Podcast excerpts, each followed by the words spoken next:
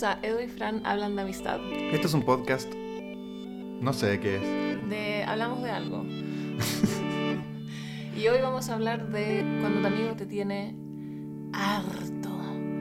Harto. Cuando te tiene chato. Cansado. Te tiene hasta las No mismas. más, amigo. No más. Oye, Francisca Meneses. Hola, Eduardo. Eduardo Pavés. Qué bueno tenerte acá. Qué bueno Oye, acá. ¿Te siente bien estar Hace de mucho vuelta? que no grabábamos. Mm, ¿Por qué? Porque no pudimos grabar la semana pasada. Estábamos muy ocupados. Porque la vida. ¿Por qué sí. razones? Porque por todas las razones del universo. Pero entre una de esas, promoción del libro, al libro le está yendo muy bien, cosas que nos tienen muy feliz. Eh, y con Edu nos vamos a ir durante octubre de viaje. Así que Ujú. todas las preparaciones que son como pre-viaje son un poco caóticas, la verdad.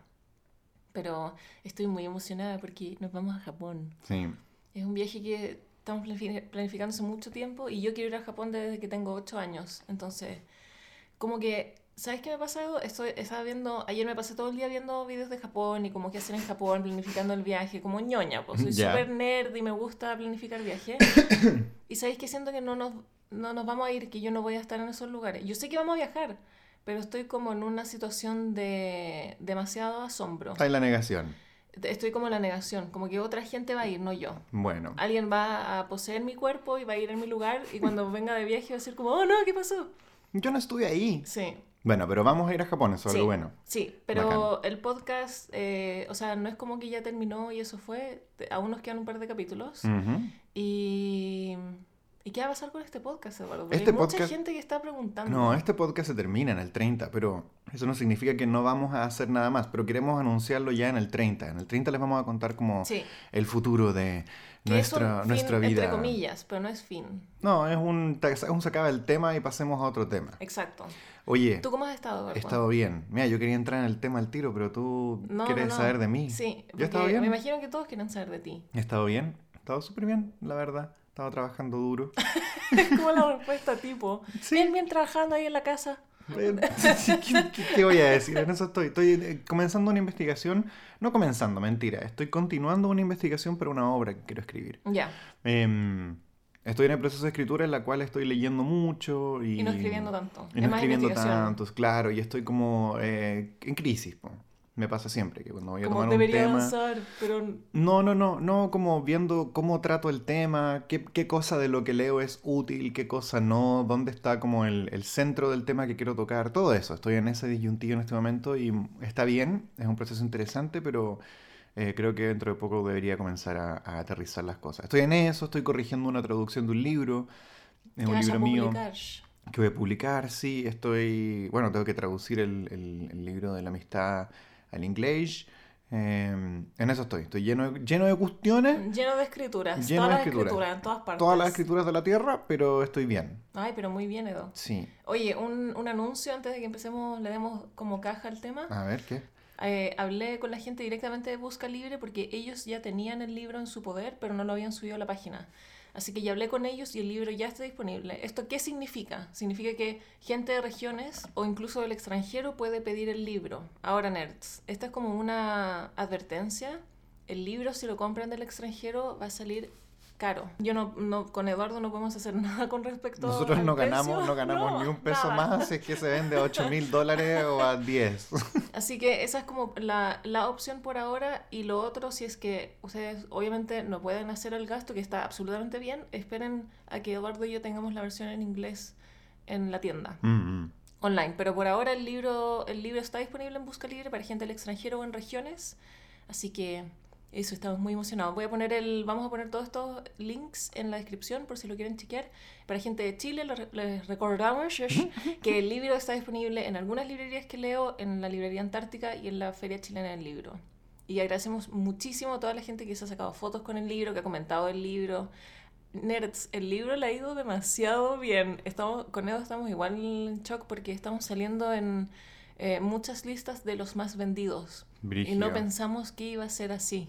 De hecho, yo... No, O sea, yo no tenía ninguna expectativa con Yo el libro más allá de sacamos un libro, eh, Eh. lol.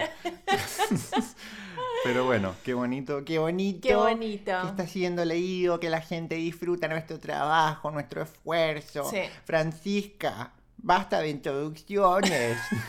Vámonos con el tema de la semana. El tema de hoy, Eduardo, fue un tema que alguien lo propuso, de hecho. De hecho, el, el, el, tema de esta semana... No, mentira, el tema de la próxima semana alguien lo propuso. En fin, el tema de hoy es cuando tu amigo te tiene cansado. Yo quiero hacer una aclaración, nerds. Esto no significa que uno quiera romper la amistad. Uno igual quiere a su amigo, pero hay ocasiones en que tu amigo te cansa y tú no quieres verlo por un buen rato. Sí. A eso nos referimos con mi amigo me tiene cansado. Pero eso es, como uno mantiene el amor y la amistad, pero ¿qué se hace en este tipo de situaciones? Igual, ojo, como siempre, hay aclaraciones subaclaratorias. Eh, igual creo que si es que tu amigo te cansa, hay algo que no está bien en la amistad. A ver, ¿cómo qué? Como que hay algo que no funciona, pues es imposible que alguien te canse así como, "Ah, me tiene cansadísimo. Y sea como, pero debemos seguir siendo amigos, todo está bien. No, igual hay algo que no está funcionando y que sería bueno como quizás no conversarlo, pero sí ponerle ojo y tratar de corregirlo con el tiempo igual, creo yo. A mí quizás lo que me ha pasado con amigas o amigos que me cansan es que es porque estamos un tiempo demasiado prolongado juntos, muy prolongado.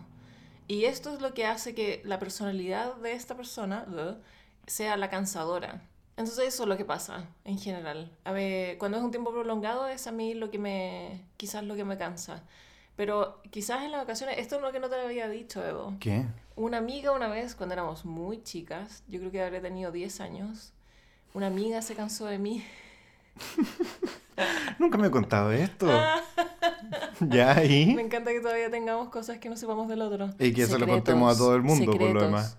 Sí, te enteras con todo. ¿Qué pasa Ah. si esto es algo súper humillante y cambia tu perspectiva No, de no, mí? no, no, no. Y en verdad tu amiga se cansó porque Sí, eres nazi. Sí, una cosa Y me horrible. entero de un Y te pasado acabo- terrible. Sí, te acabas de enterar. Bueno, Eh, Navidad, mi amiga me llama por teléfono. Esto era cuando obviamente vivía en Antofagasta, todavía vivía con mis padres. Tenía 10 Ujú. años. Y era Navidad y ella me llama para saber qué, qué estaba había- tomando mi whisky en mi despacho.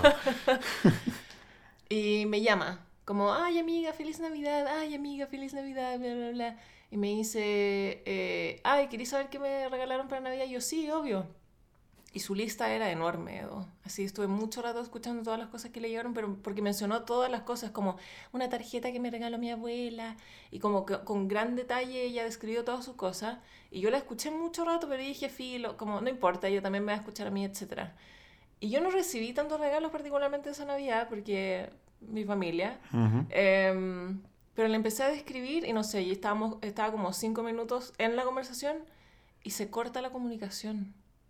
Y yo así como, oh, qué raro esto. Y la llamé de nuevo y le dije, oye, loca, no- como acabo, me, me acabo de dar cuenta de que no estaba, eh, estaba hablando con nadie porque se cortó la combinación. Y me dijo, sí, te colgué. Y yo, ¿por qué? Me dice, ay, porque me cansé de escuchar tu regalo. Y yo...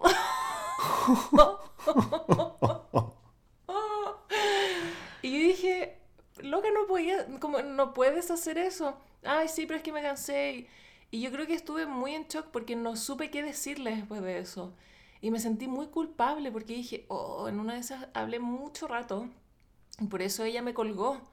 Pero hasta el día de hoy, obviamente siento que eh, cagó que no fue mi culpa. ella debió haberme dicho como, oye, ya lleváis cinco minutos hablando, córtala. Pero, pero ya, pero, Pero- espérate, espérate. Pero su lista era más brutalmente larga que la Sí, tuya. O sea, yo recuerdo eso. Puede, puede obviamente que no bueno, haya igual sido tan conociéndote larga. no creo que tu lista haya sido muy larga. No, pero, pero me sentí súper mal y súper culpable porque nadie nunca me había colgado de adrede y una amiga más encima. Pero igual éramos súper, súper, súper chicas y son cosas que uno hace cuando, como que cuando es chico uno no tiene sensibilidad de adulto. No, no, no, no, no, claro, claro. Y uno no tiene menos como- paciencia, es como si me da, si algo me da lata o Si algo da me aburre, me voy. me voy, adiós. Sí, sí, Como sí. no tengo por qué aguantarte, uno como adulto igual aguanta cosas que son, porque son más políticamente correctas. Bueno, no, no en vano vamos a trabajar. Sí, Pero han habido amigos que han estado como aburridos de ti. Aburridos de mí. Yo, yo creo que sí, pero, pero, pero al igual que tú, se me ha manifestado cuando, cuando niño, no ha pasado de adulto que alguien me diga como, ay, ándate, como, no, cuando niño sí, como, no sé, em, qué sé yo, estar jugando con amigos, con, lo- con los monitos y, y que me diga, oye, eh, voy a buscar un monito que tengo en la casa y lo traigo y seguimos jugando, ya, y se fue y nunca volvió. No. Y, y como pasaron dos horas y yo así, va, parece que, parece que murió el juego. Y bajo y estaba jugando a la pelota con otros amigos. Y así, ¿por- ¿pero por qué no subiste? No, es que me aburrí, parece que quería jugar a la pelota. Y en vez de decirte como que no volvió. No, simplemente como que bajó, vio la pelota y dijo, ah, mejor. ¿Te imaginas que uno, como adulto se comportara así? Sería demasiado divertido. Y enfermo Sería también. súper enfermo. O sea, Sí. nadie te soportaría, en verdad. Hay gente que se comporta así, en verdad, de adultos, pues, pero son gente insufrible. Como que tú no, no querés ser amigo de alguien así, como está conversando contigo y de repente como, "Ujú", y se va. Entonces, pero te está... De hecho, me ha pasado eso muchas veces. te ha pasado muchas veces. Es como una de las cosas que más odio en la vida que la gente haga conmigo, que me pregunte cómo estoy y, y se nota que no está escuchando y después o me interrumpe entre medio para... Sí. Pero no son amigos. No, no, son como conocidos que uno ve en fiesta y cosas. Entonces, Ah. como, ¿por qué me preguntas cómo es? Quizás porque yo también no soy, no doy la estereotípica respuesta cuando alguien me pregunta cómo estoy. Yo le digo, bien, ¿y tú? No, yo digo, oh, sí, he estado súper mal, como que igual explayo. Entonces hay gente que no, no, no, no quiere escuchar esa... Quizás es tu error porque el código social es decir Me- bien, es gracias. que detesto el código social. Bueno, pero, pero si hay gente que no es cercana a ti, están jugando a otro juego. po. Escucha mis palabras. Escucha, escúchame todo. No tuvo un buen día, déjame decirte lo que pasó. Decírtelo con todo detalle. Yo creo que el, el, el caso más eh, particular que puedo recordar es... Espérate, ¿esto es tu componente? No, no. Ah. Yo ya, en este capítulo tenemos componente emocional, chiquillos, porque yo sé que muchos echaron de menos. Aquí la respuesta, la pregunta de Natalia H. Ella Natalia H. Ella siempre comenta en el podcast, me cae súper bien. Natalia H. dice, ¿Qué haces cuando un amigo está deprimido y sabe que está deprimido y sabe lo que... Perdón, no puedo poner atención. Pero soy la cortina musical del momento de la pregunta. Pero es que no puedo. ¿Qué haces cuando un amigo está deprimido y sabe que está deprimido y sabe que sabe lo que tiene que hacer, pero no lo hace ni escucha tus consejos ni nada? Sigues haciendo la pega de estar ahí, poniendo el hombro, lo dejas, le pagas un psicólogo, psiquiatra, ya. Natalia, yo creo que Natalia dio, Natalia dio en el, en el punto de esta conversación. ¿Ya? Porque a mí me pasó lo mismo cuando estábamos viviendo en Chile, mucho antes de venirnos acá a las Europas. ¿Ya? Teníamos un amigo. Eduardo, ¿le quieres poner un nombre al amigo? Carpeta verde. Ya, Carpeta Verde. Carpeta Verde, amigo de toda la vida. De hecho, no recuerdo un momento en nuestra relación en que Carpeta Verde no haya estado ahí. Y Carpeta Verde ocurrió algo horrible en su vida.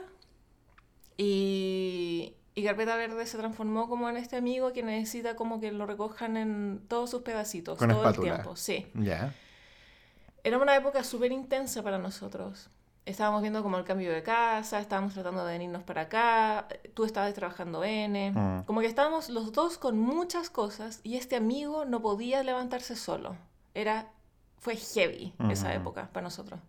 Y era un amigo que había que contenerlo mucho. Recuerdo que en esa época, eh, a Carpeta Verde, con todos sus contenidos de hojas adentro de esta carpeta, eh, él nos llamaba muy seguido, nos llamaba tres o cuatro veces a la semana porque algo se había acordado de esta situación que él había tenido, que había sido muy dolorosa.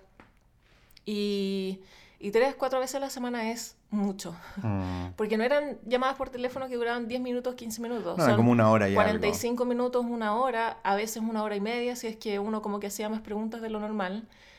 Que después Y- uno aprende a no hacerlas. Que uno pregunta no hacerlas. Y, me, y para mí fue una situación muy, no solo intensa, porque cada vez que colgamos el teléfono yo quedaba como mal y afectada, Mm. eh, porque también no estaba en un buen momento, estábamos con muchas cosas, pero también me hacía sentir súper culpable como amiga, porque yo cuando veía que él llamaba, yo decía, oh, no quiero contestar la carpeta verde. Mm. No quiero. Como me siento súper culpable, no quiero contestar la carpeta verde. Me hace mal. Pero no hay una forma amena de decir esta situación porque yo le he dicho a otras carpetas verdes como carpeta verde me está haciendo mal tu situación, como por favor hablemos no tan seguido y los, los amigos en general no se lo toman muy bien. Es una situación también en que carpeta verde está, que también Natalia H lo comentó, que son amigos que no están en la situación de escuchar o de recibir consejos, porque por más que tú tratas de involucrarte o como darles un hombro, etcétera, ellos no escuchan y actúan bajo sus propios im- impulsos de alguna forma. Y ahora, o sea, como en esa época al menos, Carpeta Verde igual terminó yendo al psiquiatra, lo cual fue súper eh, positivo, porque en algún momento yo era como, no puedo seguir haciéndome cargo de esto, es demasiado, como no, no soy un profesional eh, calificado para aconsejarte, pero lo, lo recuerdo como una época súper horrible. Y obviamente yo también eh, cuestioné mi calidad de amiga. Mm. Yo, yo me acuerdo que hablaba con un amigo en común eh, cuan- cuando, fui a Chile, conversábamos sobre otro amigo que tenemos, que está también en un agujero de depresión así terrible. Bueno, tengo varios amigos que están como en esa, no varios, pero unos, un par de amigos Los que 30 están... son horribles. Eh, Sí, porque hay un montón de cosas que empiezan como que si colapsan, como que se te colapsa el sistema entero. Entonces, Como cosas que descuidaste a los 20 y se empiezan a permear a los 30. Claro, claro. Y como cosas no resueltas de ti, pues como rollos que nunca te, te- te aclaraste, o como principalmente en términos de trabajo, o de lo que quieres hacer con tu vida, o si es que no, si es que no te diste ese trabajo a los 20, cuando llega a los 30 sí te pega un coletazo bien duro. Entonces tengo varios amigos que están en ese coletazo, como pucha, no sé lo que hago, no sé lo que quiero hacer, estoy deprimido, no sé, no sé nada. Y hay casos más graves que otros, pues tengo amigos que están como tristes por situaciones externas como que terminaron con la pareja o como que están sin pega, pero tengo otros amigos que están como mal por cómo están construidos ellos, así como no sé Oh, cómo ponerme de pie porque no sé lo que quiero hacer de mi vida, no sé para qué soy bueno, no sé si sirvo para algo, así como no sé cómo adultear, no sé cómo jugar a ser grande. Em, y un amigo en común me comentaba algo que me, que me pareció terrible, pero cierto, respecto específicamente a esto, que no es, no es solamente el tema de cuando tu amigo te tiene chato, sino como qué hacer cuando tu amigo está como en esa. Mi amigo me decía, igual es terrible porque tenemos este amigo en común que está súper mal. Y me decían, yo no puedo, no puedo hacerme cargo de él. Como contenerlo. O sea, puedo escucharlo y puedo aconsejarle, pero él tiene rollos que tiene que solucionar él solo. Em, y, y yo sé que si yo me lo llevo a mi casa y le hago como un, un campamento y lo encierro conmigo así como dos meses y, y nos juntamos a conversar todos los días, todos los días, yo lo puedo arreglar, ¿cachai? Como puedo, porque sé cuáles son los problemas que tiene, las fallas, las fisuras y sé más o menos dónde está el asunto, pero no puedo invertir dos meses de mi vida enteros en arreglar a alguien al lado, no es mi trabajo. no en este momento en que somos adultos y tenemos, no familia, pero como una pareja y un trabajo Sí, y como... y no te corresponde tampoco. Entonces, él me decía, es muy terrible, pero me da la sensación que ahora cuando uno es más adulto y, y tus amigos empiezan a quedar pegados atrás y como que no, no son capaces de seguir, me, me decía, es bien doloroso, pero da la sensación de que hay que empezar a dejarlos atrás y abandonarlos nomás. Oh, qué horror. No, no puedes estar levantando a todo el mundo porque hay mucha gente cayéndose a la vez, ¿cachai? Y claro, no puede estar ahí, dar apoyo y todo. Obvio.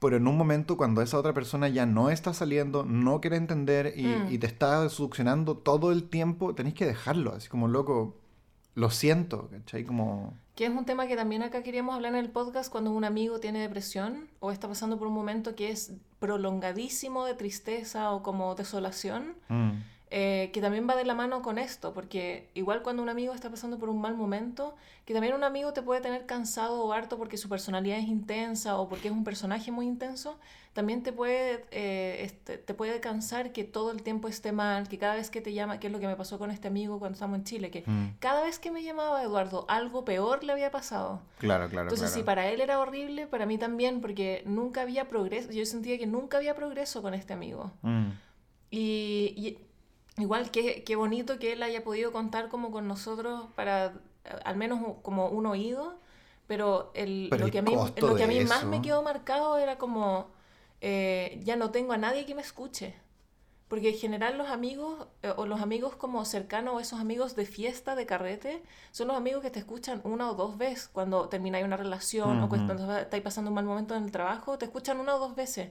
Pero cuando ya lleváis tres meses, tres meses como con este problema, con depresión o como con cambios que eh, van súper arraigados a tu personalidad, la gente des- eh, deja de escucharte porque te conviertes como en un, este personaje monotemático y nadie quiere ser parte de tu drama por más de tres veces. Sí. Entonces me decía eso, eh, me acuerdo como me decía eso.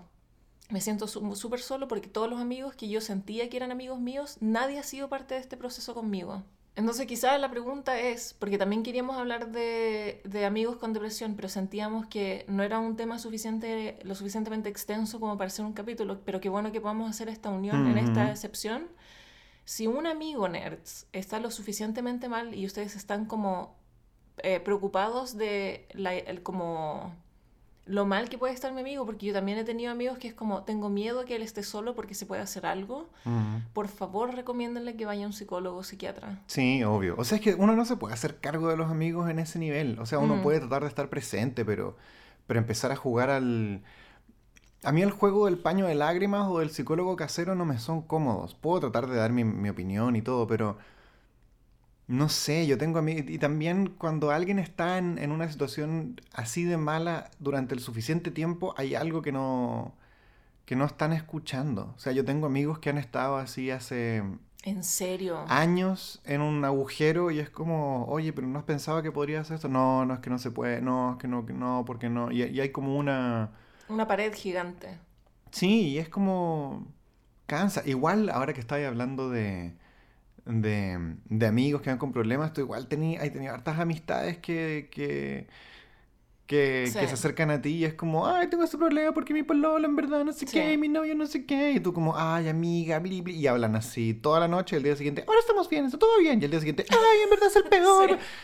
Como que en un punto yo me, me cansaba de esas amigas que tú tenías y que era como, esta persona solo va a ti a quejarse porque su novio le dijo que es gorda y va a llorar todo el día. Y después como que en verdad están todo bien, que no, no era eso, Mm. que, que le había dicho no sé qué. Sí, la verdad es que no había visto el patrón, ahora que lo mencionas. Mm. Pero ¿Por qué, por qué pasa eso? ¿Por falta de límites? no sé si es porque son faltas de límites que yo no pongo, pero, pero quizás me pongo en el caso de esta persona y digo que genial sería sentirse así de contenida por una amiga, primero. Segundo, porque somos amigas y yo espero que, eh, como que estos son como los deberes de las responsabilidades de una amiga, como si mi amiga lo está pasando mal, como hay que decir algo. El problema es cuando, el, por ejemplo, en este caso, el, el problema con el novio es reiterado y yo no pongo límites a esta persona. Claro, porque cuando se vuelve parte de la identidad de la persona es, yo soy Juanita y siempre tengo problemas con mi novio. Y siempre mi amiga Francisca me va a Bueno, escuchar. esa, e- esa Juanita, el problema es que ya nadie de sus amigos la escuchaba, porque los Sí, po. problemas con el, con el novio eran reiterados y yo era la única que quedaba que la escuchaba. Sí, pues, y de hecho entonces, era tanto que hasta es- yo me aburrí. Es un gran sentimiento de pena y culpa, como soy la única persona que la escucha, qué pena eso, como ella no puede hablar de esto con nadie. Pero Ese no- era el caso que yo me ponía. Pues no debería ser eso mismo un factor para decirle, Juanita, Basta. están todos cansados de ti. Sí. Basta. O sea, yo soy tu yo- amiga, pero... Quizás yo debía haber pues, sido más, más firme, pero en el momento no tenía las herramientas ni como... eh, es súper difícil, Edo, que alguien te diga como, Fran, esto no está bien, o Fran, esto es como, ella se está pasando de la raya, porque en el momento nunca me había pasado tanto y no sé cuál es el deber real de una amiga o cuál o, o qué es fuera de lo normal. Como que no hay, de nuevo, como por eso surgió el tema de hacer un libro, porque n- nadie Mm. te da las herramientas de decir como, esto es fuera del ordinario, hay que decir basta. Mm. Entonces en ese sentido me sentía muy sola porque no sabía qué estaba bien, qué estaba mal. Mi corazón al menos me decía como está bien escucharla, ella necesita a alguien. Eh, pero obviamente cuando ya veníamos la, no sé, ¿Ves la, número ter- 50? la tercera vez dentro de la misma semana en que ella ya había resuelto sus problemas con este novio y ya había vuelto tres veces seguidas, es como, ok, acá hay algo, hay acá hay, hay algo malo. Porque uno igual como amigo se involucra. Es como tú sientes la rabia que esta persona siente, tú sientes eh, todo lo que esta persona siente, por ende cuando esta, eh, la amiga o el amigo se reencuentra de nuevo con su novio o novia, eh, tú, no tú no eres parte de esa resolución, por ende todavía tienes acumulada esa rabia que sientes con esta persona con la que ella peleó. Que es lo que me pasaba mucho con Carpeta Verde, que cuando colgábamos el teléfono yo me sentía demasiado deprimida después de hablar con él. Mm, porque te involucras en Me eso. involucro mucho. Entonces, y eso fue como un, un cara a cara, por así decirlo, que Eduardo me hizo. Eduardo en- un momento me sentó y me dijo, está bien, eh, nuestro amigo está pasando en ese entonces por un momento demasiado horrible, Carpeta Verde está mal, pero eh, por favor trata de no involucrarte en lo que él está pasando porque nosotros igual ahora...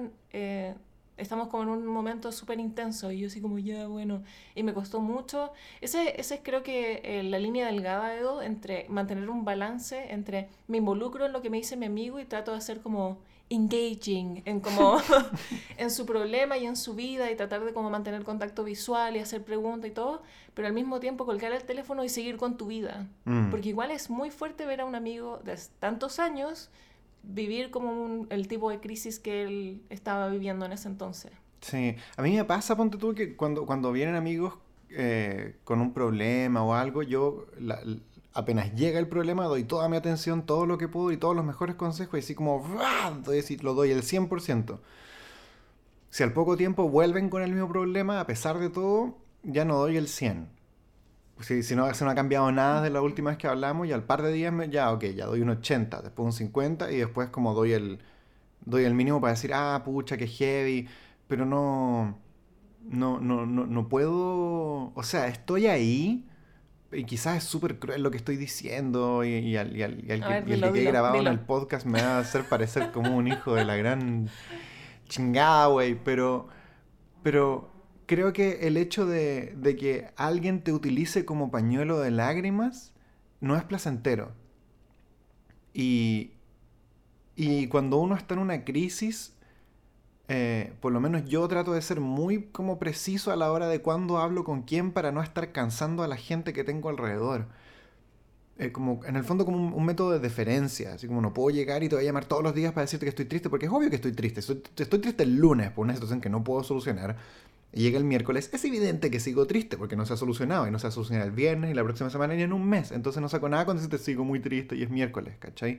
Entonces como que cuando, cuando ocurre ese, ese, ese hecho, tiendo yo a decir como, ok, esta persona está en un proceso largo, por consiguiente da lo mismo si es que yo le digo haz A o haz B, porque su proceso es demasiado largo para que mi respuesta tenga un tiempo. Entonces, ¿qué saco yo con pegarme hablando 10 horas con esta persona que no va a solucionar sus cosas? Claro, podemos decir, esa persona necesita desahogarse, tiene que...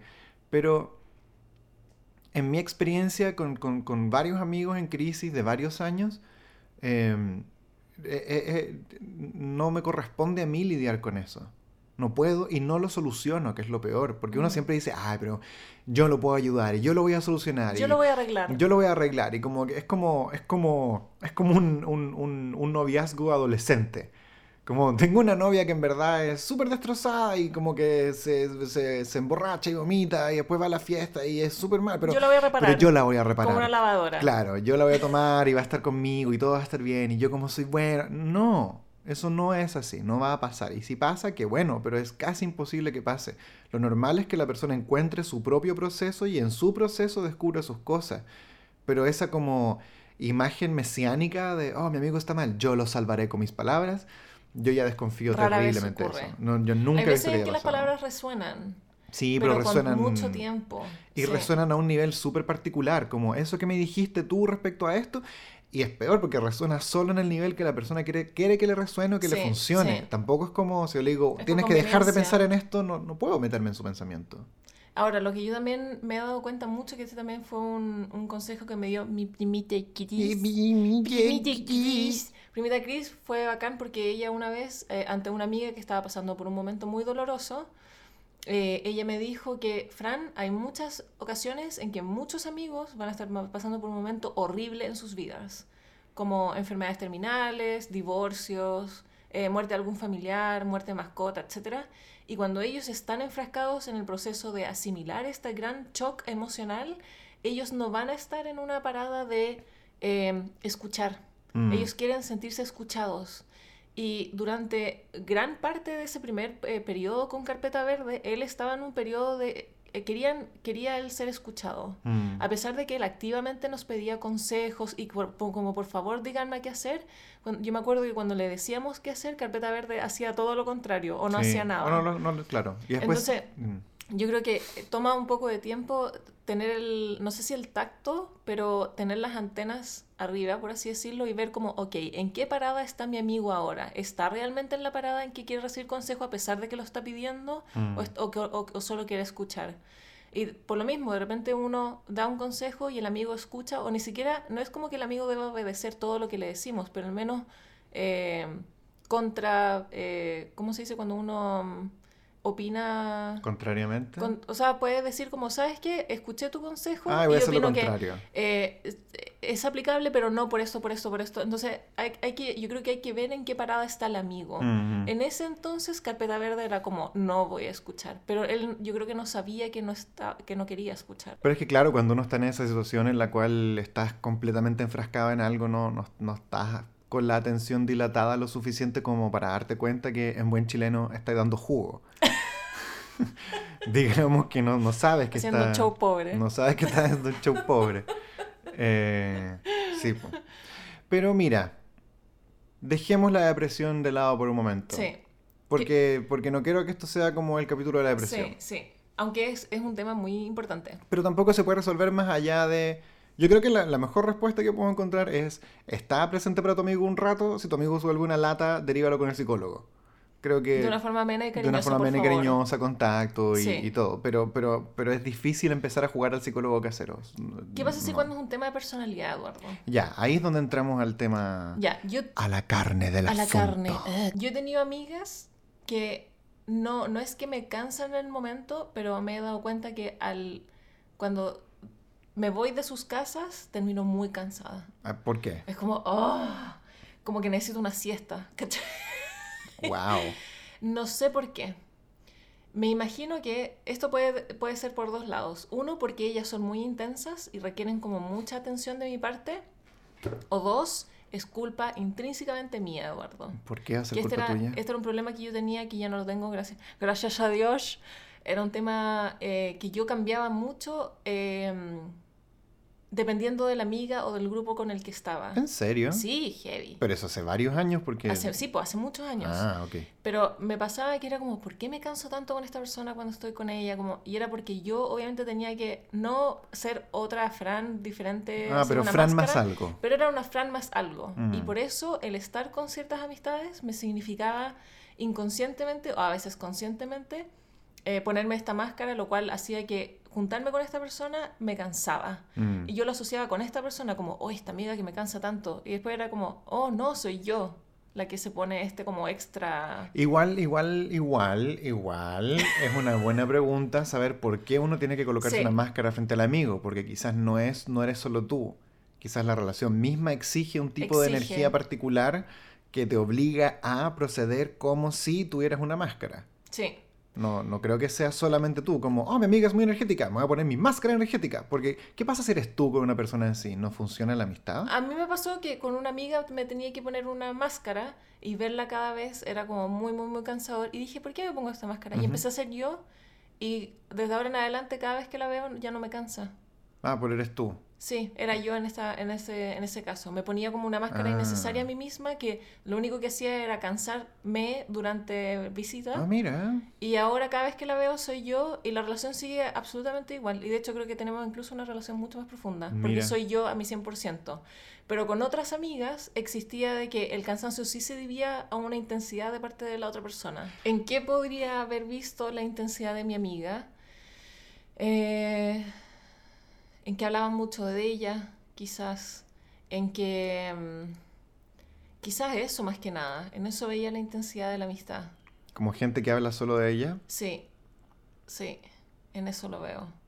Porque, mm, y que aún todavía me pasa. ¿Por qué? ¿Por qué? Te lo pregunto súper honestamente. Dime, dime. ¿Por qué eres Sí, amiga de gente que habla de ella? Porque, ¿sabéis qué me pasa, Edo? Que aquí también voy a abrir más mis heridas. De nuevo a este podcast. Ujú. Porque yo siento que lo hago mucho.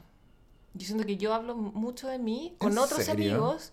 Entonces yo siento que con estas personas yo, Como que yo tú pago mi, purgas. mi karma. No, no, tú me estás. No, No, no, no, pero es súper enfermo lo que estoy diciendo. Una disfuncionalidad digo, emotiva si esta, terrible. amiga, si esta amiga quiere solo hablar de ella, que también eventualmente me pregunta de mí y yo hablo tres minutos de mí, eh, yo digo, no importa, No. me mole- eh, espérate, Eduardo, no me molesta escucharla. Para ella significa mucho porque nunca puede hablar de ella, o quizás sí, y yo soy una más, pero digo... O quizás tiene esta chato persona- todo el mundo. y tú eres como el último agujero receptor de su basura. Yo creo que yo soy súper buena escuchando eh, y siento que con, esco- con esto purgo mi... No, pero es súper poco sano lo que hace. Igual yo no sé si ahora tienes amigos que solo hablan de ellos. Sí, ¿Sí? sí, Oh, qué horror. sí. Yo no podría ser amigo de alguien que solo habla de sí mismo. Me no sé si muero somos amigos amigos, pero tenemos una relación amistosa. Ah, conocidos. Sí. Ya, pero antes tenía ya amigas que eran secas para hablar de ellas todo Sí, el día. Ya no sí. tienes esas No. amigas. Ya, qué bueno. O sea, ya, no, ya, ya este comportamiento enfermo que escribiste ya no lo tienes tan internalizado, como que lo No. aceptas con conocidos. Es que eso me siento culpable igual, Leo. ¿Por qué, por qué, qué, qué te hizo la educación cristiana, Francisca? ¿Qué ese colegio de monjas te destruyó el cerebelo? Como que siento que no quiero, quizás es mi miedo de no querer ser esa amiga que cansa. Y, y hay muchas, han habido un par de ocasiones en que me he dado cuenta de que gran parte de mi, mi, mi visita con una amiga o una sesión con una amiga ha sido hablar de mí y que lata. En verdad, que aburrido solo hablar de mí. Por eso no me Mm. molesta quizás escuchar a alguien cuando habla. O sea, claro, si hay como etapas en la cual mi amiga Mm. habla más de ella y después yo hablo más de mí, está bien, pero me refiero, hay relaciones que están constituidas como mi amigo que solo habla de él. Sí. Es que, y también como que a, a- mí hay veces en que activamente me ha pasado como, oye, he hablado caleta de mí, por favor hablemos de ti, y es como, no, porque de verdad te están pasando caleta de cosas, habla tú. Claro, claro. Porque quizás porque viajamos más o como cuesta Sí. ponerse al día con los amigos, los amigos quieren saber más de ti, que me pasa mucho cuando voy a Chile, que todo el mundo quiere saber de mí, pero yo quiero saber de ellos, y es como, no, pero es que Sí. acá no ha pasado nada, estamos todos iguales. Y yo es como, pero igual quiero saber esas cosas cotidianas. Entonces, en Chile soy esa persona desagradable que solo habla de ella. Sí, pero es que por- es porque nos interrogan Sí también sé. cuando vamos, como que cuando voy para allá es terrible Con tu porque... familia te pasa N. Sí, pero es que además yo voy a cantar con la banda, entonces, y a ensayar, entonces ensayo, canto, y después ya estoy con la garganta hecha pedazo, y voy a una reunión de amigos, de familia, y todo, cuéntanos todo lo que te ha pasado allá. En los últimos cuatro años. Oh, y empezar a desgranar la cebolla, sí, no. Pero perdona, voy a, voy a, voy a arrojar toda esta conversación, la voy a guardar en una bolsita y la voy a dejar al lado. Oh. No sé si volver a ella porque creo que la concluimos, pero quería tomar un detalle de la conversación y expandirlo. Eh, por ejemplo, cuando, cuando te cansan tus amigos, me estaba acordando de un amigo en particular que cuando está ¿Es este tu conmigo... componente emocional? eh, no, Ah, no sé si tengo componente emocional esta vez. Ah. Ah, ¿Qué fue eso? Tengo un amigo que cuando está conmigo es muy buena onda, muy simpático y somos así ultra, ultra, ultra, ultra amigos. Pero cuando está en un grupo de gente distinta o en otro grupo de amigos, es como que se convierte en una versión más extrema de sí mismo. Oh, no. Y es como, ¡ah! Todo, todo al 100. Lo que, no sé, por lo que ahora es divertido, así como, ¡ah, qué buena! Cuando un grupo de amigos, ¡ah! ¡ah, bacán! ¡ah! Y es como, uff, una intensidad un poco... Y como irreal también. Uno no es así. No, nadie es así. Pero ¿y los, esos amigos saben eso? Es que, es que se ha comportado siempre así con ese grupo en particular de amigos. Entonces, y lo entiendo yo cuando era más joven, digamos, 14 o qué sé yo. También tenía grupos de amigos donde yo era el que tenía como el, la personalidad que era un poco, un, vol- un volumen más arriba de lo normal. Entonces era como, ah, todo como arriba. Entonces era un... Y es un buen público. Usualmente cuando uno es ese personaje dentro de un grupo de gente, ese grupo de gente te sigue invitando y te recuerda con mucho cariño porque tú eres el, el- el tipo que está como... El animador. El tipo, el que está más arriba de, de- de- de lo cotidiano. Entonces te ven por la calle y como, ¡eh, hola, cómo has estado! Ah, pero, pero claro, cuando uno ya me pasa que ahora que soy más, más grandecito, Más- eh, más viejo. disfruto, disfruto mucho más siendo yo que siendo como cualquier tipo de yo más algo. Y sin embargo, este amigo es él más algo Siempre. casi siempre. Y, y claro, me- es, es complejo relacionarse con ese amigo porque eh, cuando, paso, cuando he pasado temporadas con él solo yo, no tengo ningún problema y lo paso súper bien y conversamos y todo. Pero cuando he pasado temporadas con él más un grupo de amigos, no puedo. Como que al, en un día ya estoy cansado, no quiero, no quiero seguir con, con este amigo, como que no, no sé quién es esta persona, no sé cómo... ¿Tú le has dicho esto a este amigo como cara a cara? Como amigo, ¿qué onda? No directamente, porque no me corresponde decirle como, oye, ¿por qué te Oh, transformáis en...? Sí, yo siento No. que sí te corresponde. Porque No. también hay formas de plantearlo, puedo. ¿Cómo así? ¿Cómo le voy a decir por qué te transformáis en...? Como, oye, Tú en esteroides cuando estás Quizá- con amigos. Quizás estoy como me ando fuera de tiesto, como dicen los chilenos. Quizás estoy así súper desubicándome, pero Ajá. me he dado cuenta de que conmigo eres muy diferente que como eres con las otras personas. Y ese amigo te va a decir, pero ¿cómo, Edo? Y tú le puedes decir, no sé, como que siento que conmigo eres mucho más calmado y podemos tener conversaciones mucho más como... eh, cualquier palabra que puedo decir puede ser muy hiriente. No, Adultas, sí, eh, lo que- interesantes. Lo que pasa es que. Este es el punto. Cuando uno conversa con un amigo, nunca ocurre desde la nada. Entonces, por ejemplo, esta situación que estamos inventando ahora, en la cual me junto a conversar con mi amigo, es como que ocurriera en la Matrix, ¿no? Como un espacio en blanco, y aparecen los dos amigos, ¡zac! que se ponen, me gustaría contarte algo, y no hay nada alrededor. Pero en la realidad, cuando uno conversa estas cosas, siempre está inmerso en una lógica, como nos juntamos a almorzar y vamos al centro a buscar una cosa, ah, ya, y entre medio, ¿cómo te decir? Oye, eh, ¿sabéis que he notado que cuando estás con tu otro amigo, como que no no opera así. Hay momentos en los cuales uno tiene como el pie para decir algo, pero es difícil encontrar una situación lo suficientemente vulnerable, cotidiana, como para poder meter algo así. He preguntado, le he preguntado así como, oye, ¿tú sientes a veces que haces como un personaje cuando estás con otras personas? ¿O sientes que eres constantemente tú? Pero pero creo que eso es lo más lejos que puedo llegar a la hora de preguntar algo así, porque igual tiene que ver con una forma en la cual la otra persona procede como ser humano. Como... Oye, igual te tengo una pregunta fuerte entonces. Uh, a ver. ¿Tú, sería, ¿Tú serías amigo hoy, ahora, de alguien con el que no puedes ser sincero y vulnerable inmediatamente? Porque sé que buscar siempre un contexto particular e íntimo para poder hacer, para realizar una pregunta así hoy. Igual es difícil mantener una amistad así o no. Sí, hoy en día sería muy difícil que yo pudiera tener una amistad como que, que tuviera que pasar por esas cosas. Pero también esto es una amistad que lleva... Años. Mi ideal de amistad quizás sería eso. Como, y lo es con muchos amigos que tengo hoy, en que puedo estar a cero al vulnerable en tres minutos. Sí, sí, yo también. Me encanta. También tengo amigos a los cuales estoy en eso. Como que conversamos y puedo contarles cosas muy personales y tal, y no necesito como... Eh, un contexto o como aclimatar la situación. Sí. en el cual entrego. Me pasó, por ejemplo eh, cuando fui a Chile, que me junté con un amigo y me di cuenta que mi amigo tenía como una máscara y estaba como haciendo un personaje.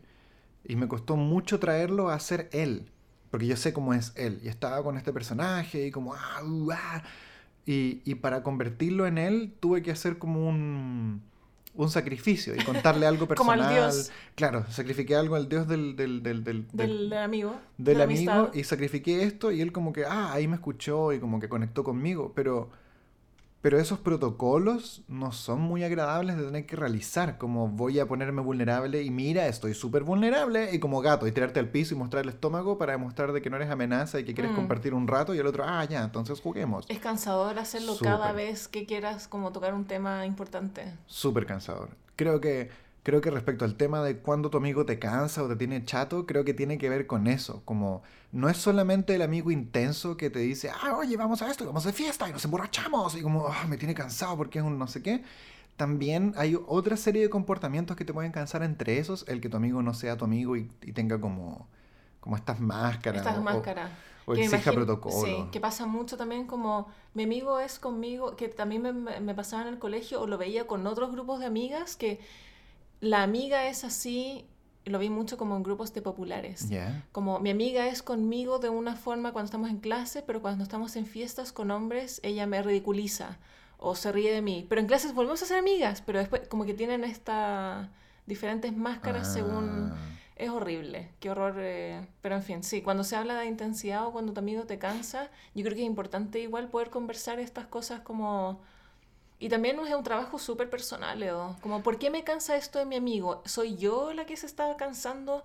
¿Hay algo que yo pueda hacer para no involucrarme? ¿O es esto algo activamente que ocurre, le ocurre a mi amigo? Sí, como que la tentación siempre es pensar que el error está en el otro. Sí. Sí. Pero hay que, hay que, hay que hacer ejercicio personal sí, también. no hay que ser tan cómodo y decir como, ay, no sé por qué mi amigo me cansa. ¿Qué problema tiene él? quizás, quizás el problema eres tú, pequeño. Oye, yo igual tengo un componente emocional para el día de hoy. Oh, oh, santo cielo! ¡Vamos a ese componente emocional!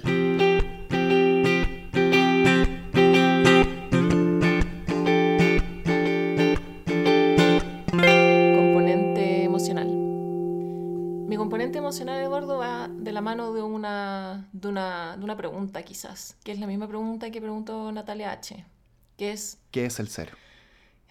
¿Quiénes somos? ¿Por qué estamos acá? ¿De dónde emana la sustancia?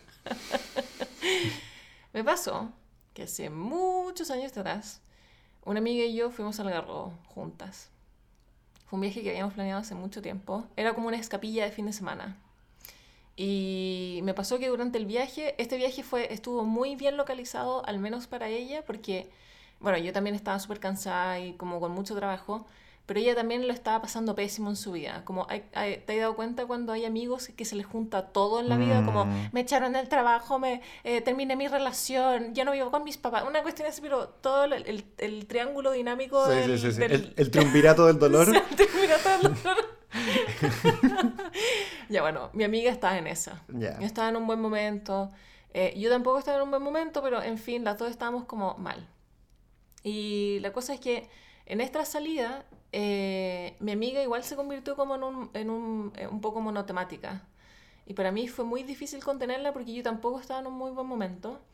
Y amiga hablaba, N, hablaba mucho de eso, de, de, de la relación que había tenido con su expareja y como que estaba saliendo con otros chicos, bla, bla, bla. Y que me imagino que esto le debe pasar mucho a otras chicas o a, a otras personas. Mm, Que es cuando tu amigo solo habla de una cosa mm. Y de una cosa solamente. Esto puede ser de un juego de video, de su trabajo, de lo mal que le caen los, los compañeros en el trabajo, o amigos monotemáticos, Cuando hay un tema. cuando hay solo un tema, lo cual es Ufa. horrible.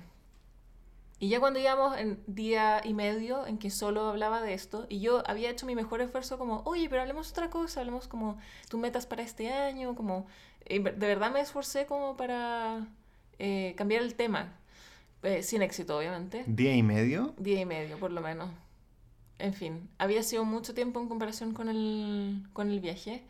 Eh, en algún momento recuerdo haberle pedido como muy cariñosamente que cambiáramos el tema porque ella ya llevaba mucho tiempo hablando de esta situación. Fueron como una semana y media de hablarte Sí, del tema, en verdad. Sí, pero en fin.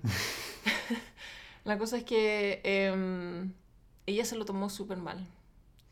Y no sé si lo tomó mal porque yo lo dije de forma súper bruta, que igual pudo, pudo haber sido eso. A mí me pasa que tengo el gran defecto, de nuevo, abriendo mis defectos en este podcast, que me cuesta verbalizar las cosas incómodas. Soy súper mala frente a situaciones de incomodidad. Y mm, generalmente ya no me pasa tanto, pero me pasaba mucho antes que en vez de verbalizarlo ah, inmediatamente, sentía que debía esperar a que se juntaran numerosas ocasiones para yo poder recién verbalizar la situación en vez de decirlo a la primera. Mm. Y esto obviamente hace que uno explote y lo diga de pésima forma. Entonces puede ser que yo también lo haya dicho mal. La cosa es que en mi mente yo lo dije como con mucho cariño y amor, pero e- y ella se lo tomó pésimo. Y eso igual permeó la relación. Como que igual dañó la relación un poco. Porque Mm. era como esta amiga, yo en este sentido, que me pide que la haga partícipe de mi vida, le cuento todo lo que me pasa y cuando lo hago, de pronto me dice que cambia el tema, que está harta como de mí, igual le dolió a ella. Sí, pero después de una semana y media de hablar de Sí. lo mismo, hay un límite humano que cualquier persona Obvio. se cansa. po. Entonces eso fue lo que pasó. Mm. Y, y fue muy triste porque con el tiempo me enteré de que ella habló- verbalizó este comentario como a más amigos, como, oye, la Fran que me pide que hable de mi vida y cuando hablo me, me corta la- al tiro, me corta como inmediatamente. Claro.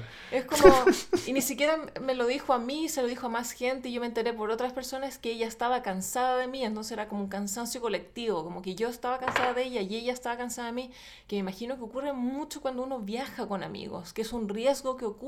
Mm. Tú a los amigos estás, al, al menos a mí, yo estoy acostumbrado a verlos en un periodo determinado de tiempo, como un par de horas, un día así, a máxima capacidad. Eh, no digo siempre, porque también hay muchos amigos que nos vienen a ver a Hastings durante todo el fin de semana y todo está bien. Mm. Pero al menos en casos en que quizás la amistad es más nueva o, como em- o cuando uno es más chico o adolescente, incluso eh, 20 y algo, a los amigos uno los ve una tarde o algo así. Por ende, verlos por una semana entera o dos semanas, o viajar con ellos o mochilear con ellos, hace que obviamente las eh, em, asperezas de convivencia sean más eh, altas. Y esto fue lo que pasó con esta amistad. Eh, obviamente fue muy. Fue muy fome este viaje. Fue Mm. muy. ¿Cómo describir fome en esta situación? Fue muy lamentable este Mm. viaje. Eh, porque obviamente hasta el día de hoy no sé cómo verbalizar cuando un amigo te cansa. No sé cómo decirlo, Edo. Y por eso creo que este es mi componente emocional, porque hasta hoy no sé cómo decirlo. Es que no hay una forma en la cual podrías decirlo y la otra persona te va a escuchar y lo va a entender, yo creo. Porque no hay, ¿qué le vas a decir? Oye, pucha, sabes que llevamos una semana y media conversando y solo me has hablado de este tema, sería bueno escucharte otra cosa. Se va a ofender igual. O como en casos como en carpeta verde. Como, amigo, me estáis llevando cuatro o tres veces a la semana, como hay que... Hay, Hay que parar. Hay que parar. No se lo van a tomar en buena nunca. Nunca. No. Pero también hay- yo creo que ahí también se ve la madurez del amigo a la hora de decir, ah, uh, parece que soy yo. Como que, como que si tu amigo es incapaz siquiera de ver, de ver lo que te está haciendo, es porque no le importa mucho lo que te está haciendo. Es que igual, Leo, es peligroso decir eso porque están en una posición en la que todo gira en torno a ellos. Sí, pero el, Viven mundo, una- pero el mundo no gira en torno a Viven ellos. una desgracia tan in- inmensa que obviamente solo piensan en ellos y en como... Porque es como un fin del mundo para ellos. No, sí, sí, y, y lo entiendo. O sea, es como que se te muera alguien o, o terminar algo súper importante. Y, y lo entiendo, pero. Pero uno no puede esperar que el dolor de uno permee a todo el resto y todo el resto esté sufriendo lo que sientes tú, porque también hay algo bien terrible en el hecho de compartir estos dolores y es que no. es como que. Yo creo que los dolores personales solo producen una calidad estética suficiente como para percibirlos por largo tiempo cuando son utilizados en términos de arte. Pero cuando son utilizados en términos cotidianos, cansan muy pronto. Y eso es, eso es algo que, que he visto ahora de adulto todo el rato. Cuando un amigo me dice, oh, tengo mucha pena porque bla, bla, bla, ah, qué horror. Y no hay nada más que decir porque tiene mucha pena respecto a esto. Y después pasa el rato y me dice, no, lo que pasa es que además, oh, me acordé de esto y tengo mucha pena. Sí, me imagino que tienes mucha pena. Pero ya como que el tema se agotó. A la primera que tú le enuncias, el tema termina. Cuando tú lees un poema, un libro algo y como que hacen, hacen alguna construcción estética de ese dolor y uno dice, ah, mira, no sé. No, cada vez que, que marco su teléfono, corto el último número para no tener que eso, como someterme a escucharla de nuevo porque me acuerdo de algo, uno dice, ah, oh, qué triste. Pero no tiene un...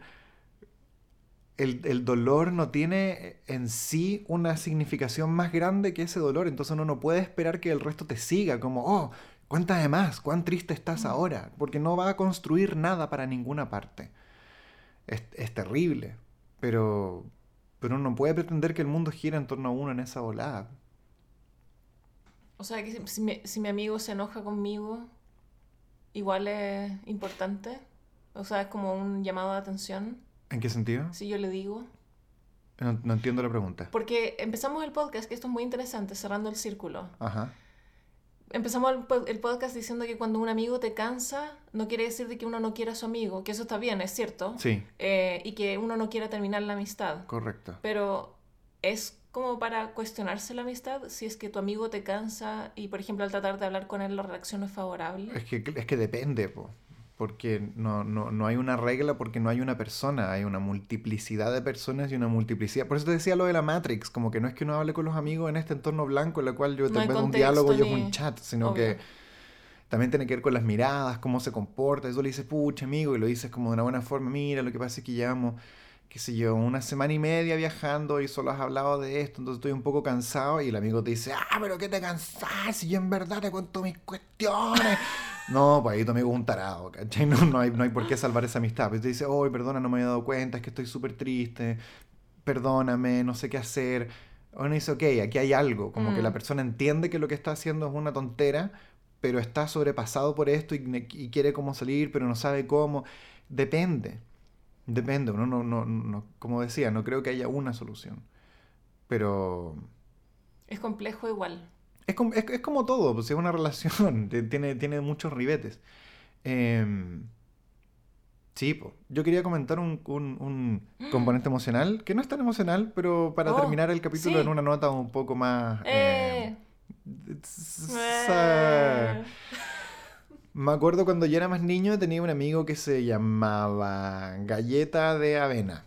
Y Galleta de Avena era un amigo que no éramos súper amigos, pero jugábamos a veces y lo pasábamos bien. Galleta de Avena era el, era el amigo que, que de pronto se fue y jugó a la pelota y no volvió. Ah, ya, ya. Pero después de ese incidente de la pelota, que nos, bueno, eso debe haber pasado cuando teníamos, qué sé yo, nueve años. Pero pasó el tiempo, pasó el tiempo y nos volvimos a encontrar. Bueno, Galleta de Avena se fue del, del, del recinto donde vivíamos. Yo después años me, Galleta de más Avena tarde era me fui. vecino. Era vecino, sí. Ah, pues yo después me fui de ese recinto también. Y por alguna de esas casualidades nuestras madres se encontraron en el supermercado. Intercambiado los teléfonos y llamé o, o él me llamó, no me acuerdo cómo fue la operación, en la época en la cual no había celulares, sino que tenías que llamar a la casa y, oh, la galleta de avena, ¿cómo estás? Bien, ¿y tú bien? Estoy Oye, haciendo galleta de Yo soy una avena. galleta y soy de avena. Oh, yo soy Eduardo. Y me invitó a su casa como a, a pasar el, el- el- Creo que era un, no sé, un sábado, ponte tú. Ven a mi casa el sábado. Ah, ya, buena. Yo debo haber tenido, ¿qué edad? Do- 12, 13 años en esa época. Y fui a su casa tu, tu, y llevé como mi... Tenía una consola. Entonces llevé el Sega, que era como mi, mi, mi caballito de batalla de la diversión. Como pase lo que pase, tengo el Sega y lo puedo pasar bien. Eh, llevé el Sega y jugamos un rato, y él tenía unos juegos también, y como que jugamos un rato, y me sorprendí de lo aburrido que fue la tarde. Con galleta de Con avena. galleta de avena. No habían chispas. Esto fue una primera cita poco exitosa. Uf, uf, y como que en un punto nos pusimos a ver tele y vimos tele así toda la tarde. Y yo así, si hay una cosa que no me gusta antes ni me gusta ahora, es como echarte toda la tarde a ver tele con alguien al lado, no me parece como muy excitante. O sea, un- una película o algo vale, pero toda la tarde me parece una pérdida de tiempo. Especialmente cuando, porque nosotros ahora lo, lo podemos hacer, pero es porque estamos todo el día, todos los días juntos. Pero cuando vas a estar toda una tarde con un amigo, Que no ves hace tiempo, que todo como... lo, lo único que hagas es ver tele, es como... Nefasto, nefasto. Y cuando sacáis, es cu- cuando tú sacas la carta tele en una fiesta o en un... es porque la cuestión Es porque está grave. sí. Y aparte, a los 13 años, cuando todavía tenía energía, salía a correr, jugar, ver... co- No, esto era como... pff. Bueno, y lo pasé súper mal. Me aburrí así una tonelada y fue como, oh, por favor, que vengan mis papás pronto a salvarme de, este, esta situación. Galleta de avena, no, esta cuestión no está funcionando. Llegaron mis padres en la noche, después de la cena, como a las 8, qué sé yo. Hola, ¿cómo están? Bien, bien, ¿cómo lo pasaron? Y yo, ¿qué le iba a decir? Me aburrí como ostra. No, bien, bien, todo entretenido. Te estaba guardando mi, mi, mi, mi, Deseoso de irte consola a casa. guardando mi, mi mochilita, todo listo, y así como, no importa, el domingo me voy a echar así a jugar y voy a estar relajado y voy a estar en la mía y puedo tener mi ritmo, porque también como es alguien nuevo que, que estaba acá, no sabía qué ritmo había que tener con esa persona, como... Torpezas de, de primeros encuentros. Y mi madre dice, oh, lo pasaste bien, sí. Ay, ¿no quieres venirte a la casa también ahora tú y se queda a dormir y juegan mañana? Y Galleta Avena, ¡ya! Y como que empezó a preparar la mochila. Y los papás como, ay, qué bueno, que los niños se ven bien. Y yo así vi como mi domingo de, de relajo ¡Oh, no! se escapaba. Y es, no, no, por favor. Galleta Avena fue, se quedó el domingo y se fue el domingo en la noche. Y perdí mi fin de semana. Y me acuerdo que llegué el lunes al colegio así como... oh, Con tanta rabia. como que sí, como que me succionaron un fin de semana de, de la vida. Y yo, o sea, cuando, cuando Galleta Avena se fue ese domingo, yo le dije a mi mamá, mamá, no puedes invitar a alguien a la casa sin, sin, sin decirme o sin decirme como que eres que le envío, o preguntarme aparte. Mi mamá nunca lo volvió a hacer tampoco. Eh, creo que tenía como 12 años, así que igual es todavía una edad en la cual los Mm. padres se pegan como esas patinadas y no saben bien qué hacer. Pero fue así, muy, muy, muy aburrido. Y me, me acuerdo la sensación de este como amigo que me tenía cansado y era como, quiero, quiero estar solo un rato. Y igual es un, es un momento, es una edad súper complicada porque no eres tan independiente como me voy ahora o inventar una excusa para retirarte de esta Sí, no, situación. tengo, tengo una junta con unos No, amigos el domingo. O sea, no. a esa edad cagaste. Es como tengo que esperar a que mi mamá me venga a buscar. Sí. Como hay cero posibilidad de huir. Mm. ¡Oh, qué horror! Estás Edo! atrapado, estás atrapado. ¡Qué horror! Es la edad en la cual estás atrapado y, y- y tus padres así deciden por ti y ya Cero era. opción. Era, sí. Era. Oh, lo siento, Edo. Fue súper fome. Sí. Eh, quería terminar en esa nota. Me agrada, Eduardo. Comentario final para gente que esté cansado de amigos o amigos que estén pasando por un periodo horrible en que sea difícil contenerlos. Está todo bien. Está bien darle un hombro al amigo, pero también es, es, eh, está bien generar como líneas de líneas virtuales o líneas físicas de separación como para mantener la cordura. Hay que rayar la cancha y que el Sí. amigo no se pase de ahí. Si Como empieza dice a buen pasar, chileno, rayar la cancha. si se empieza a pasar de lado, amigo, no. Está bien comentar y está bien decirle a un amigo, amigo, no sé cómo contenerte más, no soy profesional, por favor, anda a un psicólogo. Con todo el amor del mundo que te tengo, por favor, hazlo. Eh, actualmente... Tampoco lo manda el psicólogo a la primera. No, pero actualmente igual tenemos como... El sistema de salud chileno es horrible, pero igual hay psicólogos muy, muy, muy económicos, incluso para gente que no tiene buen sistema financiero. Así que esa es como mi... Si es que podemos cerrar el capítulo de alguna forma, es como, no estás solo, eh, pero también cuidarse a sí mismo cuando un amigo está como... eh, involucrándose demasiado. Y también, también uno mismo atento de no ser el amigo que da la lata. También, Por favor. hacer el ejercicio personal, si el amigo me cansa, soy yo el que está produciendo esto y también estar como despierto con cómo uno eh, es con los amigos. Sí, o sea, si soy yo el que estoy pasando por un mal periodo, atento. Ojalá no ser el amigo latero que está dando el problema a todo el mundo y como, déjame contarte mi problema nuevamente. Por horas y horas y horas. Sí, no, atento. Sí. Usted, usted, no lo haga. Eso pues, Eduardo. Francisca, ¿Qué vamos a hablar en el próximo capítulo, Eduardo? Eduardo cuéntame. No idea, no, nunca sé qué es lo que vamos a ver en el próximo capítulo. El próximo capítulo lo comentó, lo, el tema lo puso sobre la mesa una radio escucha y es acerca de qué ¿Un pasa cuando oyente? qué pasa cuando un amigo te copia, el amigo copión. Ah, qué buen tema. es súper buen tema porque buen tema. ocurre demasiado, así que buen tema. vamos a hablar de eso la próxima semana y eh, por fin vamos a empezar a hablar de qué es lo que se viene nuevamente. Así que eso, Eduardo. Ok, Gracias por escuchar, gracias por eh, comprar el libro, por sacar fotos. Vamos a dejar toda la disponibilidad del libro, dónde encontrarlo, cómo comprarlo abajo en la descripción, por si tienen dudas. Eh, si tienen dudas, nerds, de el libro no está en la sede de la moneda, eh, no nos pregunten a nosotros porque nosotros no vivimos en Chile. no podemos a, a SM Arroba Ediciones. ediciones, guion bajo, eh, ediciones, no. Ediciones, guion bajo Ediciones, ediciones. guion guion bajo SM. Vamos a dejar todo eso abajo, pero ahí lo pueden preguntar y En la ellos descripción. responden. Muy Sí. bien, sí. Sí, porque a veces nos preguntan a nosotros y como... Disponibilidad y cosas así. ¿Y no por qué el tenemos- libro no está acá? ¿Y por qué? Y nosotros Sí. como, hey, no, No vivo allá.